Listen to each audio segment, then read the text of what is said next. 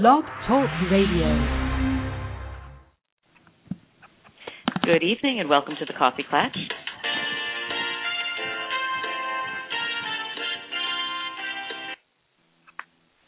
This is Marianne Russo. I want to thank you for joining us. Tonight we have a really special program, and as I've been telling you, I think it may be one of the most important interviews that I have the pleasure of doing here on The Coffee Klatch. I'm not sure if you're aware, but MetLife has a special needs planning division. And not only, are they exceptional in helping families plan, but they've also conducted a study, Torn Security Blanket, and I love the name of the study. And there were over 1,000 special needs caregivers involved, and it was really eye-opening. And it led to a plan of action that parents or guardians really need to take. And I'm very thrilled that I have Kelly Piacenti with us today. And she is the director, the national director of MetLife Center for Special Needs Planning. We have Bob Westbrook with us. He's a certified financial planner, and he deals with families with special needs. We have Adam Zambuto, who is the senior market research consultant for MetLife, and he was responsible for providing the market research, the support, and the insights to the organization for the study, Torn Security Blanket. So thank you, everyone, for joining us. Great. Thank you for having us, Marianne. You're welcome. I mean, you have quite an impressive list of organizations that you work with also. You work with the ARC, the Autism Society, Huntington Disease. The list just goes on and on. You really are exceptional in what you do. So, Kelly, why don't you tell us first off, what does the Special Needs Planning Division do? Well, the division was actually created in 1998 to provide MetLife's traditional commitment of public service for families with dependents of any age, from infant to senior, who had a disability. The center is really and continues to be committed to help families through the maze of legal and financial complexities surrounding planning for the future of dependents with special needs. The person that created the MetLife Center for Special Needs Planning was actually a parent that was a caregiver herself, and really felt that MetLife needed to take notice of this population and do something about some of the dependents that we were taking care of for one of the ifs in life, so that people like my son and other people that have developmental disabilities, we will be able to assist them and plan properly for them. So the center was created to help these families, to help educate the families, to secure both lifetime care and quality of life. And it was really a way to walk the families through the process. We took the time and the opportunity to pick the right individuals to be in this program. MetLife picks a very specific group of individuals. You must have an affinity for the market in order to even participate in the program. Now, it doesn't necessarily mean you have to be a caregiver. It means that you have to be somewhat involved in the special needs community or have a reason to be in this particular market. 82% of the planners that work in the MetLife Center for Special Needs Planning are also special needs parents, caregivers, siblings, or somebody that's actively involved in the nonprofit. So we really try to... That's really just so important, because you really need to feel it to understand it. And so, exactly. I think that's fantastic. Exactly, and that's what it's about. I would never want someone to come into my home or sit with my family and be taken back by the fact that one of my 4 children can only smile. So our planners are really prepared to work with the family, and many of them are in our shoes as well, so they're great with the families. This is really a nice program that MetLife has, because we work with families across the country to help them plan for this individual, so that when they're not around, this person will have the same things that they would always have when you were there. Yeah, and I think that it really, a lot of it comes down to quality of life. And, I think a big mistake that parents make is that they assume that if they appoint a guardian that everything will be taken care of, and it is such a huge mistake. I think you found in the study that even in areas where caregivers have made significant strides, a knowledge gap remains. Less than 27% of caregivers are familiar with the steps involved in identifying a guardian, someone to act as a representative for their dependent, as well as, the real specifics that we're going to talk about. Right. I think it's a fallacy that people assume that because you have a sibling or another dependent that the person is going to be willing to take care of the dependent with special needs. I have 3 other children. It doesn't necessarily mean, because that's my wishes, that one of my other children will take care of them, that will actually happen. As we all know, life happens, and you need to have a backup plan in the event that caregiver or the person you want to take care of your dependent with special needs is not available. So that's one of the things that we try to work with families is to make a plan for everything that could possibly happen when you're no longer there. And, you know, I know, you know, we spoke a few minutes before the show. I mean, I lose sleep over this. I'm sure most parents do. I mean, it's so frightening to think with, you know, everything that we do, we pretty much are responsible for all the care and guidance for these kids. And, you know, also siblings also, adult siblings need to know what to do also, because they may wind up with the burden of having to make these decisions. Adam, I wanted to talk to you a bit, if you could just tell us about this Torn Security Blanket, because it is really outstanding. I've been putting it out for the past month. So can you just tell us a little bit of the basic background of the study, why you did it, and you know, maybe shed some light on things that really surprised you? Sure. Thanks for having us, and I'm glad you're getting this study out there. So the Torn Security Blanket was a study that MetLife originally did back in 2006 to understand the issues facing those caregivers of dependents with special needs. It had been a while since we had done it, and we wanted to sort of to reinvigorate it and bring it back so that we could start talking about these issues again. The study was sort of 2 phases.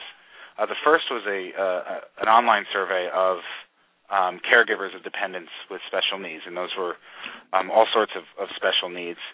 And then after that, we actually followed it up with what we call the in-depth bulletin board focus groups, where we talked very specifically to caregivers about some of the issues that came up and that we learned from in the survey. So we have a lot of breadth in terms of the amount of people that we talk to, but also a lot of depth in terms of, you know, what caregivers expressed as some of their concerns and some of their worries.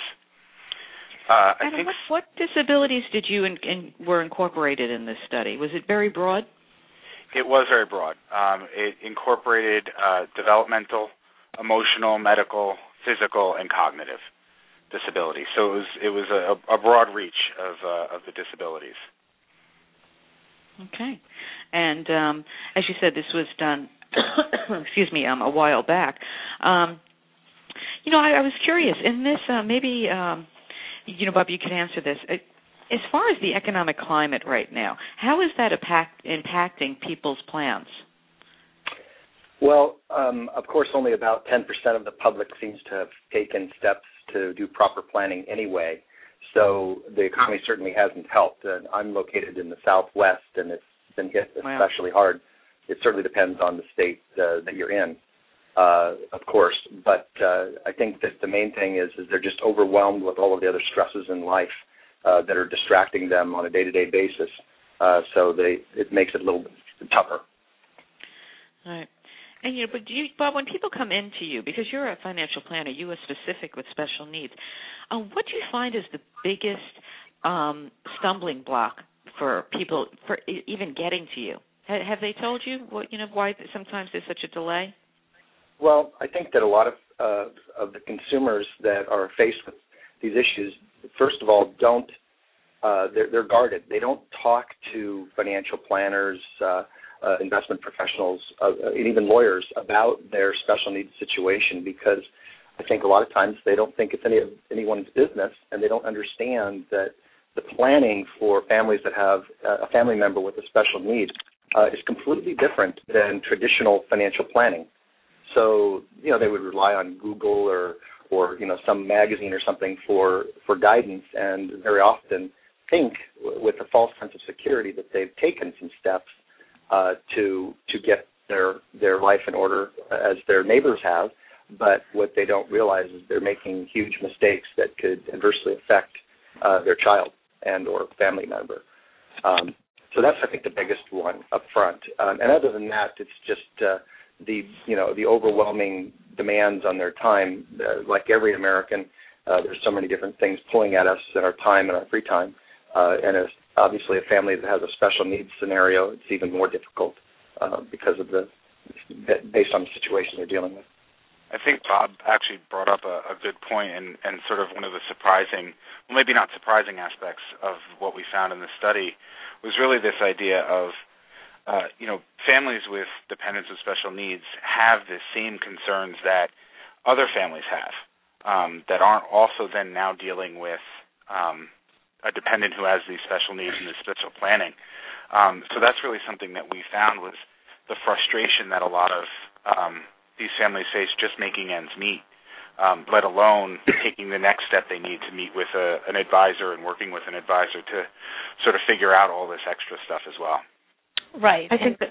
I'm sorry. And one of the other things that we found is that they spend more than 40 hours a week tending to the care of this individual with special needs. So the family is really being pulled in every direction.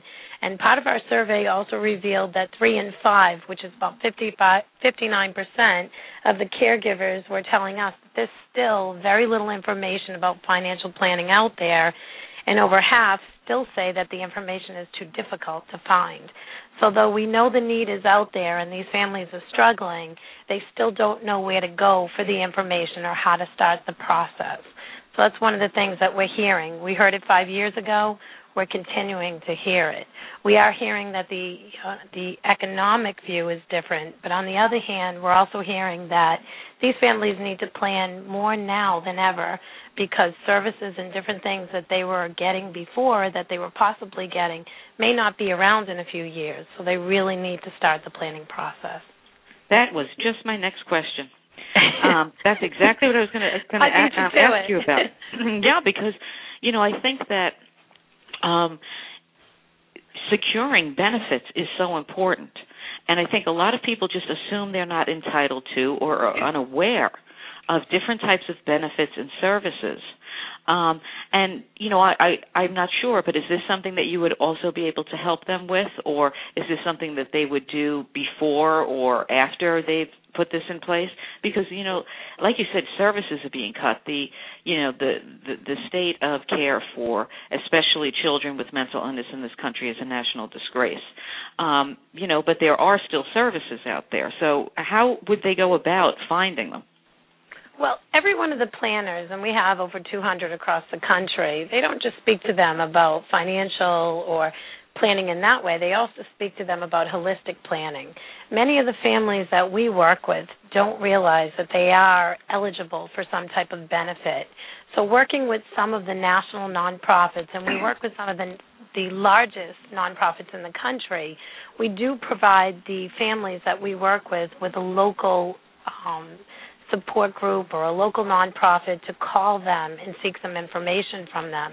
Many of our planners will go through the process with the family and say to them, did you apply for DDD or whatever it is in their particular state? And we'll find that many of the families never did it. So we do try to refer them to some of the nonprofits that we work with so that the nonprofit could possibly help this family, whereas they are the largest service provider in the country. So in many instances, if they call a local Autism Society or a local United Cerebral Palsy, they may find out about information for services and support that they're not getting that they could possibly get. So we do try to help them with it. We also have a core group of families that realize that they have been receiving supports and services, and that money is drying up. Respite programs across the country are changing. Many families relied upon sending an individual to have a weekend away from the family so that the person could also be involved with other individuals. Some of those programs are being cut. So the family needs to regroup and they need to start planning again. And if that's really important to the family, then they need to figure out a way that this person can continue to have a type of respite if that's what they really need. So those are some of the things we work with. We work with holistic planning as well. It's not just about putting money in a special needs trust and that's the end of it. It's right. Doing some of the things that the family wants or the person wants. Do you want them to go out to dinner once a week? Do you want them to go to a ball game? What is it that you want for this person, and what does the person want for themselves? And those are some of the things we try to get the family to think about. Kelly, did you by some chance get my outline before the show? Because you are getting every question before I answer. Are you stalking me? I did not send an outline, by the way. I do not work for your radio show. Bob, that was my question I was going to actually jump over to you with, was that, how specific can they get? Say that they don't want their child put in certain residential places. Say they want their child to be involved in certain activities.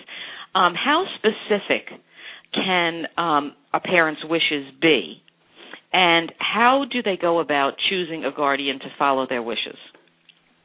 Well, it's complicated, but I think if you don't mind, I'd like to back up to add one thing about the last question you asked, Kelly, regarding getting benefits.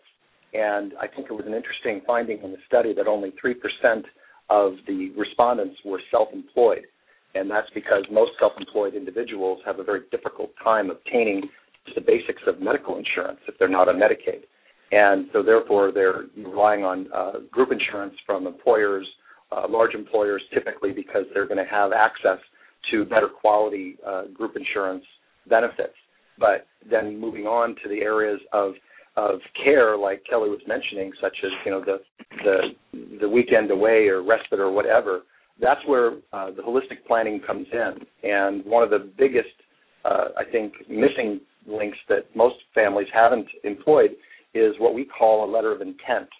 We found that over 70% have no idea what that is. And in a nutshell, all it is a written document that expresses what is the desires of the primary caregiver for that person that has a special need. And we're not just talking about, what they like to eat or where they like to go, but what doctors work, what doctors don't work. Right. Everybody seems to have somebody that is taboo because they didn't hear what they needed to hear and they didn't get the kind of care that they needed. It might just be, I heard a very interesting story from one of the founders and leaders of the special needs planning group at MetLife, where he has a situation with his child that has autism. And he said that there's 26 steps that he has to go through to get his child to bed at night. I have never experienced that, so I didn't understand it, but I can appreciate the fact that if he misses one of those steps, that child's not going to sleep. And what if that parent got sick, passed away, wanted to vacation, anything? Isn't it fair to build a notebook, if you will, and it doesn't have to be written. It could be video, it could be audio, it could be it could be written down, it could be a combination of media to help the people that are going to step in place of that caregiver to make that child's life a little easier. Just the simple things in life. So, I advocate very strongly that really one of the main jobs that you now take on with the list of all the others is you are now a medical historian for this child. And being a medical historian is very important. And, I tell parents it's important because you forget things in the heat of the moment when you're stressed out. You forget what reaction they had to this or what worked or what didn't work. And I tell them, but most importantly, God forbid you're not there. You need documentation of the doctors that worked, what didn't work. It's so important, and this is what's going to be important in the planning as well. And to go back to what you were talking about with self-employment, I just did a show Wednesday night, and basically what we spoke about is the fact that many parents, either by choice or being forced, to leave the workplace to care for these kids. And it's putting them in a very bad position as far as insurance goes. So I think that it's those parents, even in particular, that will need to really be very careful in their financial planning. Adam, I want to start getting into this study. Tell us about the study, and tell us what you found most surprising and most important. Well, the things I think that we found most surprising or most important was the the information available and really the time that caregivers had to digest that information. Even with the prevalence of the internet and the boom of what's available on the internet, we still had so many people who said, we had almost 60-some-odd% of people who said that there's not enough information out there on things like financial assistance and planning for the dependent's future, and that even the information out there was difficult to find. So even as all of these resources come available, it was still a big challenge for people.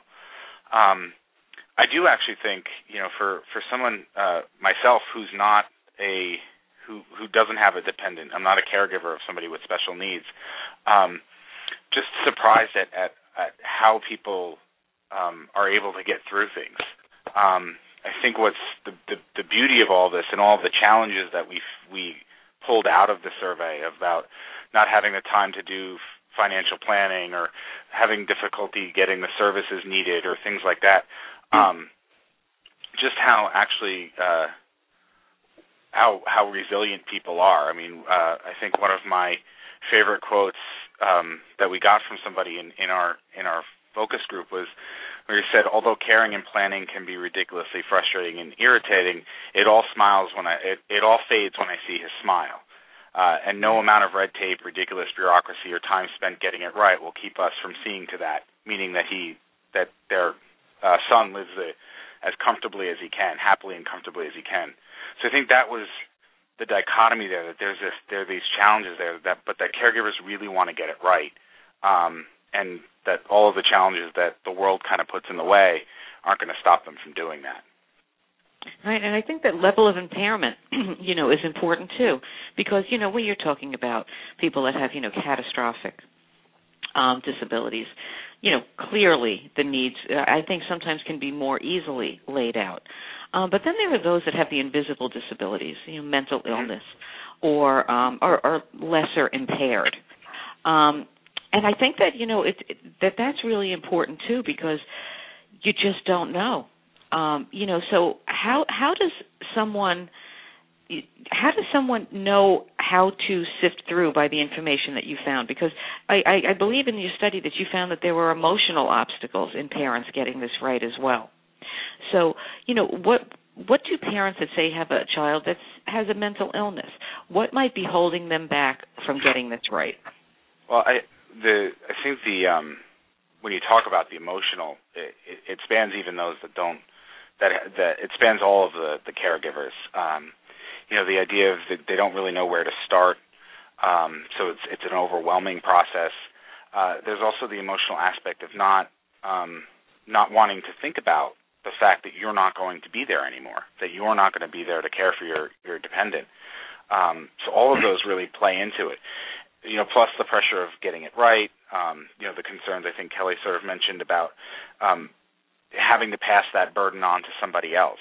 Who do you ask? Are you asking the right person? Is it fair for you to ask them? Those are sort of the emotional things that we learned that I think all caregivers deal with. But more specifically, you said about, sort of some of the cognitive or emotional or quote-unquote hidden disorders. They talk about several caregivers we talked to, talked about how hard it is when the world can't see what you know, and that the lack of sympathy then that you get from people who may not truly think that your dependent needs this special care, and that the struggle that they then also face from that aspect as well. Right. A lot of parents say, I don't think about dying because I can't. And that's dead on, and it's something that as a life insurance company, when we're trying to just sell anybody life insurance, it's a hard discussion to have with somebody. You don't want to think about your own mortality, but it's especially daunting for caregivers who have dependents who rely on them. I can't, the idea of I can't die, so there's no need to plan for it because I can't do it. Right. Right. It's a struggle, yeah. Right. Bob, let me ask you, how would the age of consent play a role? Because, age of consent, it depends on state, but it's usually 18 years old. And, it's basically a time that HIPAA kicks in, that people have privacy, for their medical information and their care. How could a parent get around the age of consent to have somebody be able to make decisions? Well, you can approach it before age 18 and go through the courts and try to get that provision or the guardianship dealt with. Once the age 18 date comes and goes, it becomes much more difficult. It depends, of course, on the disability. Are we talking about somebody with a developmental disability or some, catastrophic injury or whatever? So it does vary, but I think that a good story or good analogy is, how about the child who has a developmental disability and turns age 18 and is out at the park playing ball like other people, and they fall and they break their arm, but they want to still play ball, and they don't realize that they need to go to the ER. And as an adult, they have the right not to go. So it's a very important area that needs to be considered, and it does vary based on the disability. Right. And I think one of the other things, Marianne, about guardianship is that families and parents and caregivers think it's an all or nothing. You could have an individual that you could petition the court for partial guardianship because maybe this person lives independently and can make those decisions on their own. They live, they do exactly what they need to do, but you may want to make decisions regarding financial so that they don't get into a situation, or you may want to make decisions regarding just the medical. So guardianship is not all or nothing. They should begin the process prior to the age of 18. Many of the local and state agencies can help them with that if they have not started the process. A special needs attorney can help them with it as well. But in the event that a family is considering guardianship, they do have to have it if the person requires care and assistance and you want to be involved, but it is not necessarily an all or nothing. Right. In this study, I believe it was in the study, I know I had read it somewhere that, I think that there is a misunderstanding that, say, whatever money you do have that you plan on leaving, that it can't all be put in bulk amounts. And that there are limits and there are really pitfalls to doing something like that. So can anyone speak to that? I'll take a shot at it. I'm not sure what reference that you're giving. I know that a lot of our families that we deal with, in the old days, their way of dealing with providing for money is they would simply disinherit that child so that child's benefits, government benefits, don't get interrupted. And inevitably, there's always, the Uncle Charlie who wants to leave something for, the nephew or their niece or whatever, and that inadvertently, because they weren't informed or aware that leaving a sizable amount of funds to that person will, in fact, put that person at the back of the line when it comes to government benefits again. So the newer approach would be, of course, to establish a special needs trust. And, it's generally funded with things like life insurance and retirement plans and that type of thing. Then, of course, you name a trustee to make the decisions and write the checks on behalf of that person, so you're not interrupting the government benefits that they're really needing. As far as whether it be a little bit of money or a lot of money or put in a little bit of time or in bulk, it doesn't matter. All right. Adam, you have over 10 years of marketing research experience. You've worked in political polling, and, I was just curious, just a personal question. How did you find doing this study or marketing us as a whole, special needs people in the special needs community, different than any other type of marketing you've done? That's a good question. I liken it more to marketing in an affinity group. The truth is that caregivers with special needs are no different than any other part of the population or any other family, really. They have so many of the exact same concerns, so many of the exact same constraints, not only on their time but on their wallets. It's just that extra added concern that other families like them don't always face. Right. But I think what was really interesting in doing this was, particularly when we got into the focus group discussion and into the in-depth interviews, because it was a group. It was a group on a bulletin board answering questions and interacting within the group rather, is the affinity of it, the sort of pulling together aspect among them, and the willingness to share information between members of the group and try to help each other out, which is not something you always see when doing this type of when doing research with consumers. And then just the that people want to talk about it. This is a big part of their life, and they want to talk about it, and they want to let it be known, what their struggles are. Right. I mean, there is no other group like the special needs community. There's a Chinese proverb, to know the road ahead, ask those coming back. And, it's never truer than when special needs children and planning. So the Torn Security Blanket, Children and Adults with Special Needs and the Planning Gap. It's really just so unique and so important. And, Kelly, you put together a 10-step plan. And it's for caregivers to get started in preparing for the financial future of their independent children. And as you say, each circumstance is unique, so caregivers should consider their own situation carefully in listening to your 10 points. So let's get started. Why don't we start with Plan 1, and each of you could just, take a turn elaborating on it. So number 1, you have planned for future medical, educational, and housing needs for your dependent.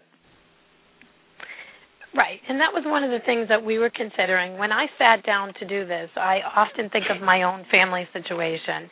And even though I work here and I work with the special needs community and nonprofits, I think as a family member, you have to sit back and think about some of these things. When you're planning for the future, I think medical expenses can play a huge role in it. Initially, when my son was born 10 years ago, he was not medically involved. 10 years later, it has certainly changed. So those are some of the things we ask families to think about. You don't have a crystal ball, and we all know that. But when you're sitting down to plan for the future, you need to take into consideration maybe some medical expenses that the person may have. Do they need therapy every day? Will they need it more as they age? Some of the other things is, the educational and housing needs. Everybody wants something different for their dependent, and some dependents want something different for themselves. Where do you want them to live? You need to consider it. You need to have the conversation with the individual or other family members to make some of these decisions, but you need to start thinking about the whole process. Where are they going to live? What type of schooling do they want to go to? Are they going to go to school? Would you like to homeschool them? Those are some of the things that we think the family or the team, which we often refer to, our planners are like a quarterback, and the family is a team making decisions and helping the person get through the process. So these are some of the things that they should start off thinking about.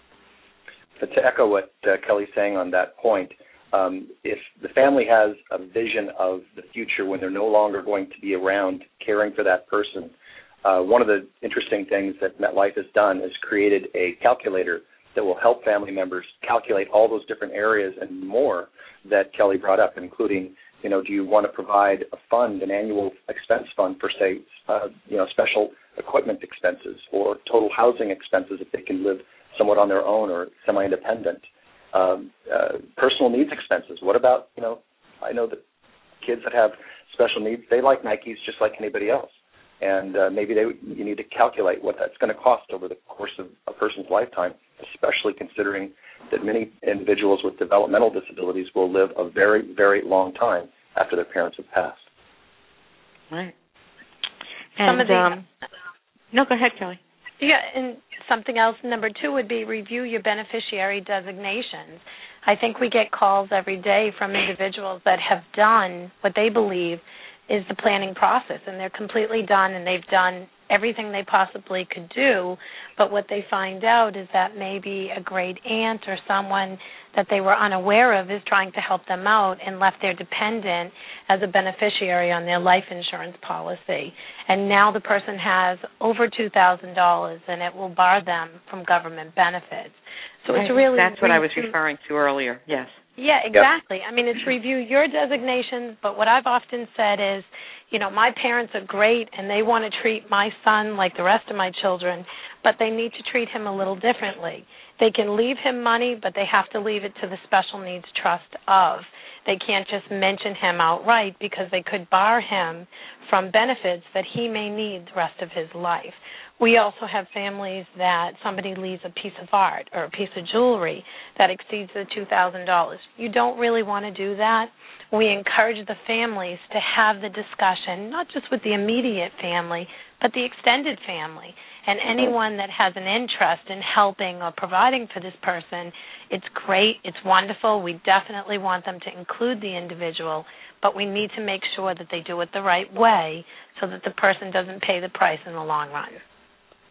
You know, I just had a question, though. When you are choosing a beneficiary, you know, like for us, what we've done is, you know, we have several children. We have the will set up so that everyone gets, you know, their portion, and then we have an account, a trust that will be set up, specifically if any of them should have any special needs. Now, whoever is going to be in charge of this account, do they have tax ramifications because of that? Like, say that my oldest child, you know, gets this trust account to be held for any type of special needs. Who would incur the taxes? Well, as far as taxes are concerned, there could be tax ramifications depending on how the trust is funded.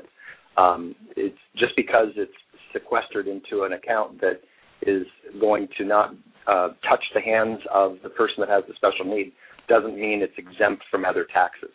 So the trustee is simply acting on behalf of that person and very well may have to file returns for them as well. Okay. Okay. Now, number 3 is have a family meeting to discuss your dependent's future needs.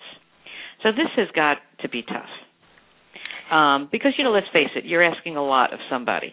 So how should a family member approach this, and what are some tips that you can give them? Well, I think this one was the one that I struggled with the most because my son is very involved, and I have a lot of great family members that would love to help me, but taking care of him every day is a lot to ask. And I think when we talk about staying up at night, this is something that definitely kept me up at night because I have a great sister that would be fantastic in caring for all of my children, but when it comes to the financial side of it, I definitely would not choose her. So when it was my family's time to discuss the future needs, we were realistic. We didn't want to hurt anyone's feelings, but on the other hand, too, my son will need this care his whole life, so I had to make the right decision. So as a family, we decided that she would get the responsibility of caring for everybody, but my brother-in-law would work with her to make the financial decisions. And what we're trying to say with this particular point is that it's really up to the family to do what's best for the dependent and to have a meeting and get everybody's feelings about what they do or don't want to do. Some family members, especially siblings, they've had this their whole life. Some of them resent the sibling with a special need because their whole life has been consumed with it. So though they love them, they just don't want to do it the rest of their lives. Other people are married or they've moved on, and maybe their spouse isn't interested in helping with a sibling or a dependent with special needs. So we encourage the family to have a discussion and really decide as a team what's best for the person and who really wants to do it. And also have a backup plan. What we decide today could change in another year or in 10 years. Who would be the next set of individuals that would care for him? So we're really... You do have my outline. I do not. That was one of my questions is, can you get a backup? I mean, say somebody, you know, tries. It's hard. Absolutely. Let's face it. I mean, we are struggling, and they're our children. Let's just say somebody is really trying to be a guardian, and it's just for whatever reason not working, for their, you know, things that come in their life. How would that then, how would an alternate be chosen? Is that something that you do in advance, or... You know, I think it depends on the family. I do have an alternate in the event that maybe my oldest daughter isn't able to do it. We do have somebody in mind that could possibly do it, and that's up to a family, and we try to encourage a family to write down and do as much as possible when they're alive, because we often hear from families that no planning was ever put in place. Nobody ever wrote anything down, and they believe that this person wants to take care of their son, but the person doesn't. So we encourage families to come up with a list and evaluate it each year. I think we look at who we have on our list and all of our paperwork every year to say, is this person still the right fit? My son's medical needs have gotten greater over the years. Is this person still going to be able to do it? Or my child or my dependent really isn't a good fit with this person anymore. Do we need to consider rewriting this? So we try to encourage the discussion to happen all the time and to write a backup plan in the event your plan is not working. What about the, God forbid, there is no one. There are people that have no one. They have been abandoned for whatever reasons. Right. How does a parent avoid their child becoming a ward of the state? Is it possible? Can there be provisions made that maybe they choose a residential plan, treatment facility that would be nicer, let's put it that way, than if they were a ward of the state? Sure. I mean, there are nonprofits that will work with the family. We have many people that call us that never thought that they would outlive their children, and now their children are no longer children. Their children are in their 60s, and this person has presented themselves at a nursing home or an emergency room with her 60-year-old son, and she doesn't have a backup plan. And she'll call a local nonprofit, and some nonprofits do have people that work in a guardianship program or will be a guardian at, you know, to help the person. So the nonprofits do help these individuals that don't have anyone, and I would encourage anyone to look into their local nonprofits and give them a call and see if there's any way that they can help them or tell them what they need to do while they're still alive to make these plans. Bob, I think number 4 – oh, go ahead. I just wanted to echo one thing. We need to remember that there's different roles that we're having here, and of course, the guardian is the most important role, it seems, in all cases, and the most difficult one to deal with, whether it's going to be facility-based or whatever, a nonprofit or a family member. But as it relates to the special needs trust, there's also the selection of the trustee and a backup trustee, and maybe even a third trustee. And a new concept that was actually introduced by one of our special needs attorneys that is affiliated with our program located on Long Island is the trust protector role, which is a growing role in many states, and it does vary by state. But those roles are clearly defined to help protect the interests of that person that has a special need. So obviously the day-to-day guardianship is one issue. Financial decisions can be made by a trustee. If they're unable or unwilling to do, they could go to a backup. And to make sure that they're doing it right, you could have a trustee, trust protector named in many states. So it's a critical area to look at all those different roles and who might be the best fit. And it's not always, you know, the family member. It could be a professional. Right. And, you know, I was going to say to you, number 4 on the list speaks to you because it says to speak with a special needs financial professional and create a team of professionals. So can you speak to that? Because, I mean, I think there's nobody more proficient at putting teams together than special parents. So if you could just, you know, let us know about that. Sure. Well, just as an example, MetLife has 10,000 affiliated representatives around the country. And of that, there's 200 that are special needs planning trained. And I'm a certified financial planner. I've studied hundreds and hundreds of hours to earn my education in that area. And it wasn't until after I got that designation, that badge or stripe on your arm, that I learned how irrelevant traditional planning is to families that have special needs. So don't think that just your local family, cousin, insurance agent is the right person. Make sure that they have a special needs a specialty in their firm. And then I would also, of course, be seeking somebody that has an affiliation with a special needs planning attorney. The elder law attorneys are very similarly trained in this area, so and the laws are very similar for them as well. So they generally are going to have an existing team that they can work with, and they can also refer you to many of the nonprofits that they might already have an affiliation with. And we have an extensive listing of that in our website that is available. Okay. And also government benefits. We went into that briefly before.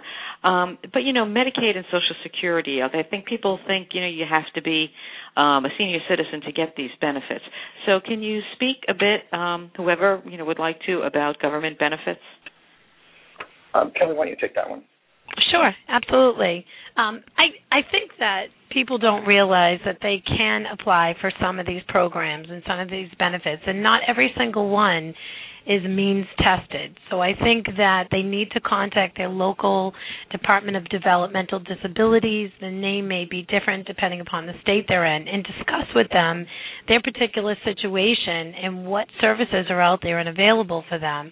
Social Security Administration also has a number for families to call into, as well as you could request an appointment to go in and sit down and see exactly what your family is eligible for. It does vary state to state.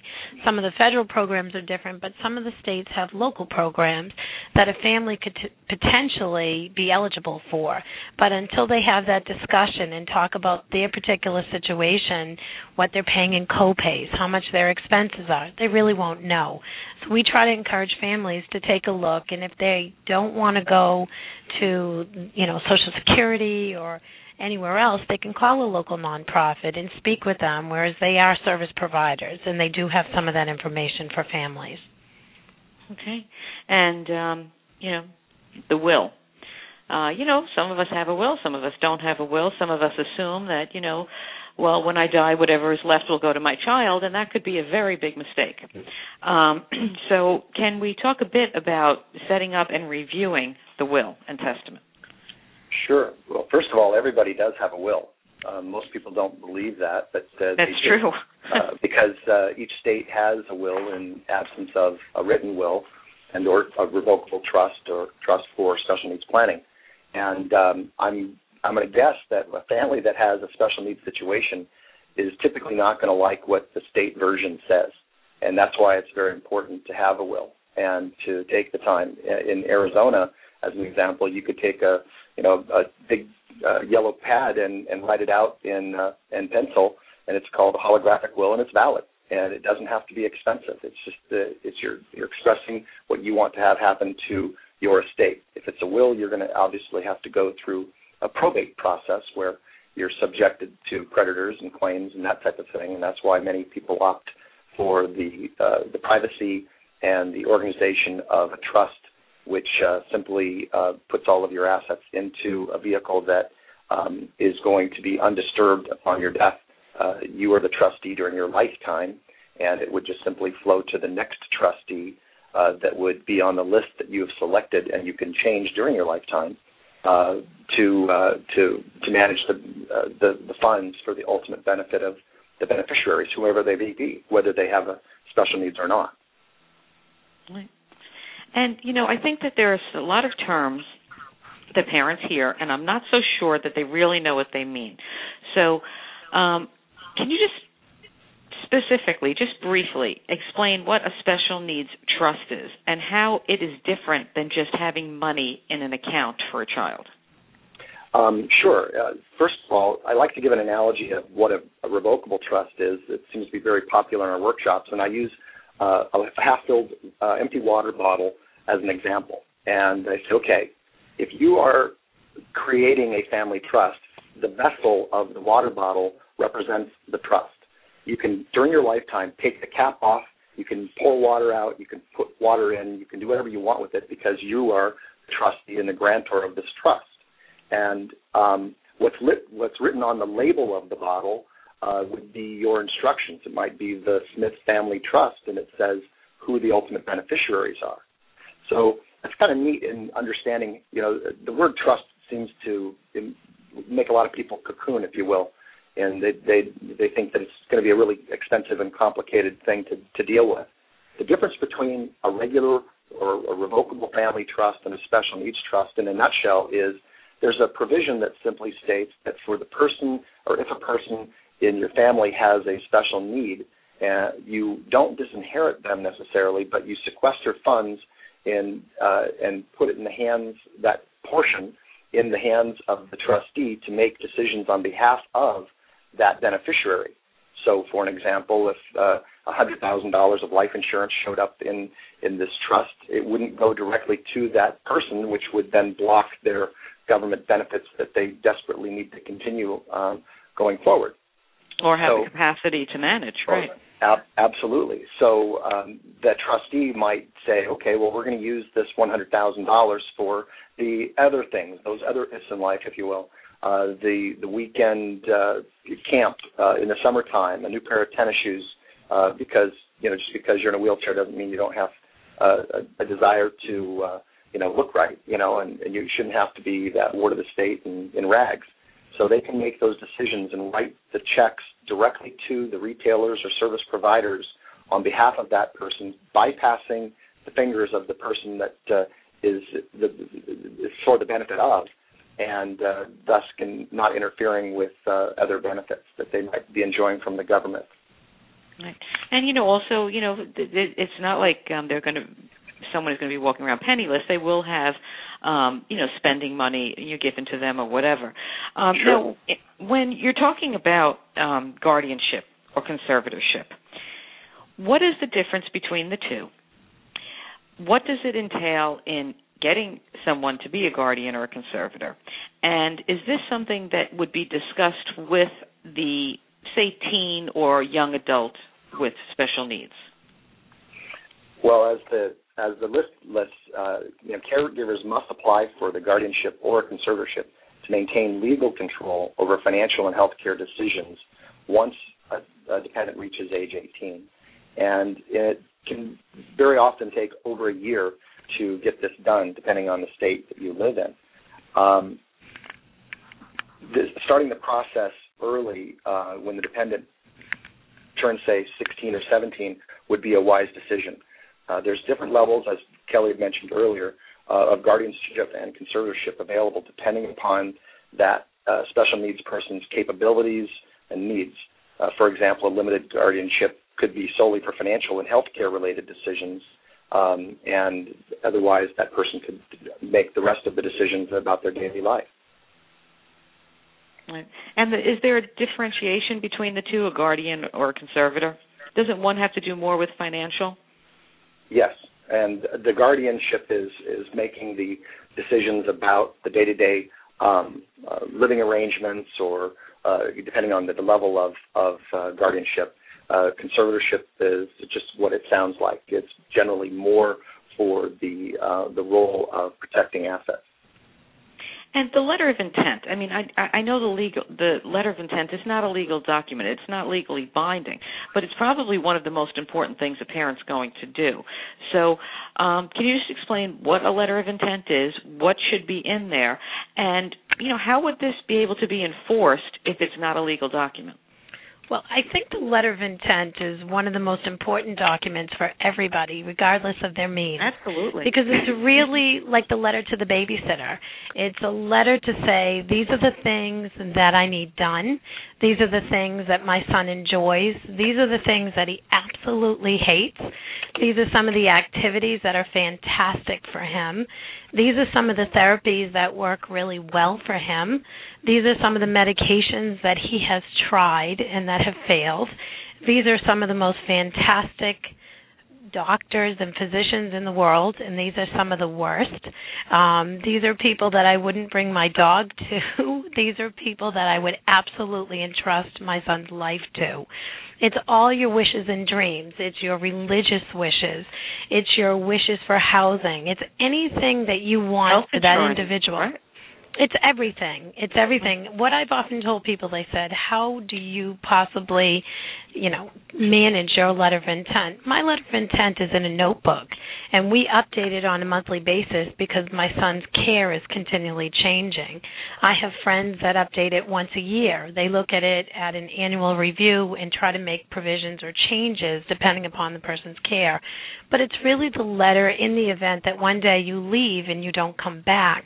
It is the instructions. It's the booklet that somebody can turn to say, you know what, driving him around in a vehicle for a half hour is exactly what's going to calm him down and what he needs. And meanwhile, everybody's scrambling, trying to figure out what he's trying to say to them. So these are some of the things. It's not something that's enforceable, but it's something that's a guideline for whoever is going to be the guardian. But Marianne, it has been used in a court of law as the family's wishes.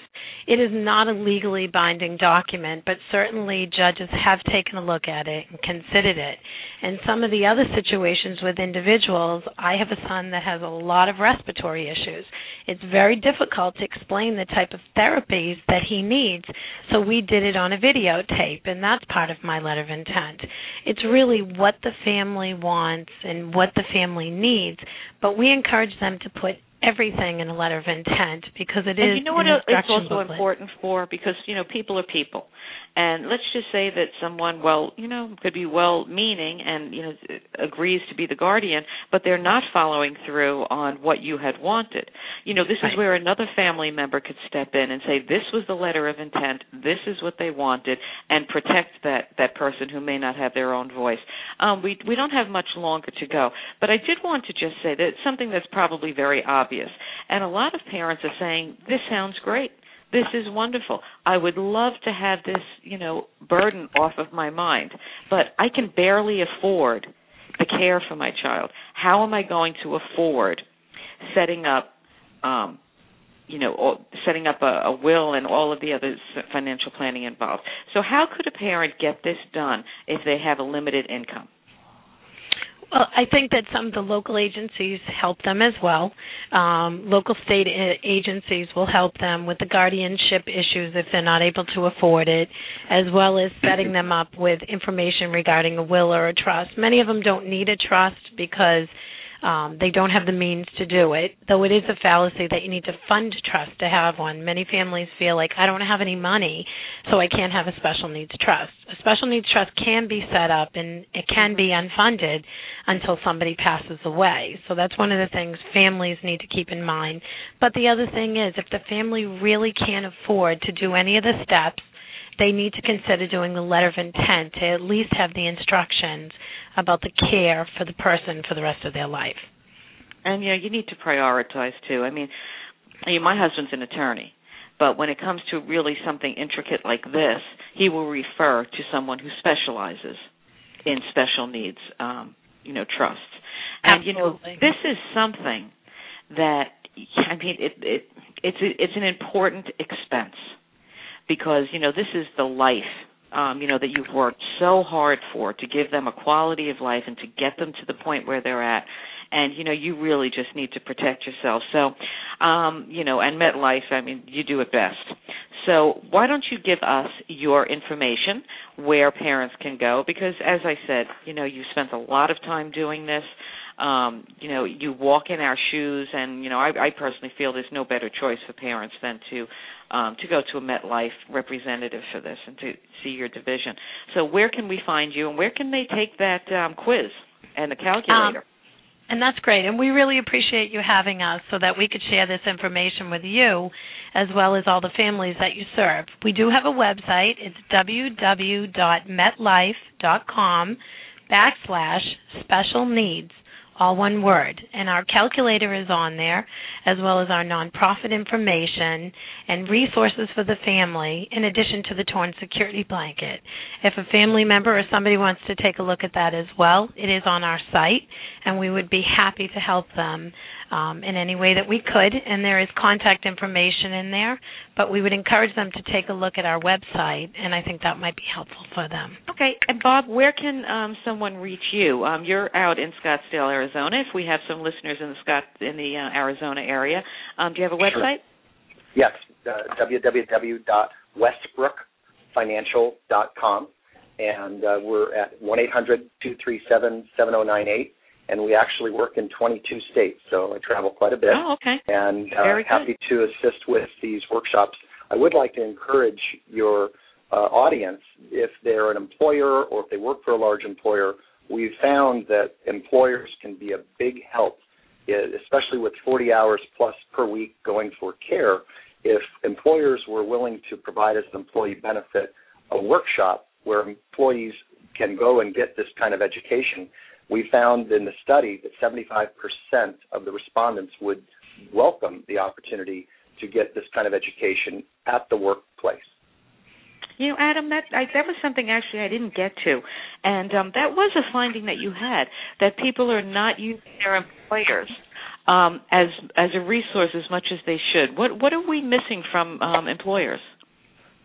Well, I think what people when we ask them sort of what are some of the potential resources their employer could actually offer to help support them, a lot of it was on the access and education. So they really were looking, people ranked, access to a special needs planner or workshops about special needs planning, as well as access to legal services as things that an employer could do to help make their lives easier, or to help them really solve these issues that they're working on. Right. And we do provide the educational workshop across the country, and we do not charge for the educational workshop, and we do educate families about the planning process, and we do it at many employers across the country. It's a 45-minute program with 15 minutes for questions, and we do that across the country as well. Wow, that is fantastic. And, Marianne, if they're interested... I'm sorry. If they're interested in that program of having an educational workshop, they can certainly contact me. My email address is kpiacenti, P-I-A-C-E-N-T-I, @metlife.com, and we do that in every state in the United States. So if they have a support group or an employer and they're interested in it, we would certainly be more than happy to help them. Oh, I will be flashing that all over the Internet. Adam, you were going to say? It's actually Bob. I was going to mention that with the changing scope of wellness benefits in the workforce, we found, and I like the phrase that I heard recently, that financially fit equals physically fit. And getting this education in the work site can be a great wellness benefit, so people can, the economy's been tough enough. If they were able to get this off their plate as well, you got to believe that they're going to be a little more physically fit as well, because they're not going to have the pressures of the financial issues on their shoulders. So we think it's a great wellness benefit. Oh, I mean, it's just, I'm not kidding. I mean, it's, you really are helping the special needs community so much, and I don't think really anybody was really aware that you even have this. So I am just so thrilled to get this information out. Adam, can you tell people how to get in touch with you? Sure, the actual best way to get in touch with me is through Kelly, but if anybody has any questions on the study or anything else like that, I'm available at azambuto, and that's Z-A, M as in Mary, B as in boy, U-T-O, @metlife.com. And I want to say a special thank you to Pat Connor, who really has helped me put this interview together, and, he's just outstanding. He's also, he works with you, Kelly? Yes, he does. Yeah. A special thank you. Well, I want to thank you all for joining us. This really is probably one of the most important interviews that I've done. And I thank you very much for what you do, and I thank you very much for joining me. Great. Thank you for having us. Thank you. You're welcome. You're welcome. Bye-bye. As I end the show each time, you are your child's best advocate. If not you, then who? Become an informed, educated parent here on The Coffee Klatch. Thank you for joining us, everyone.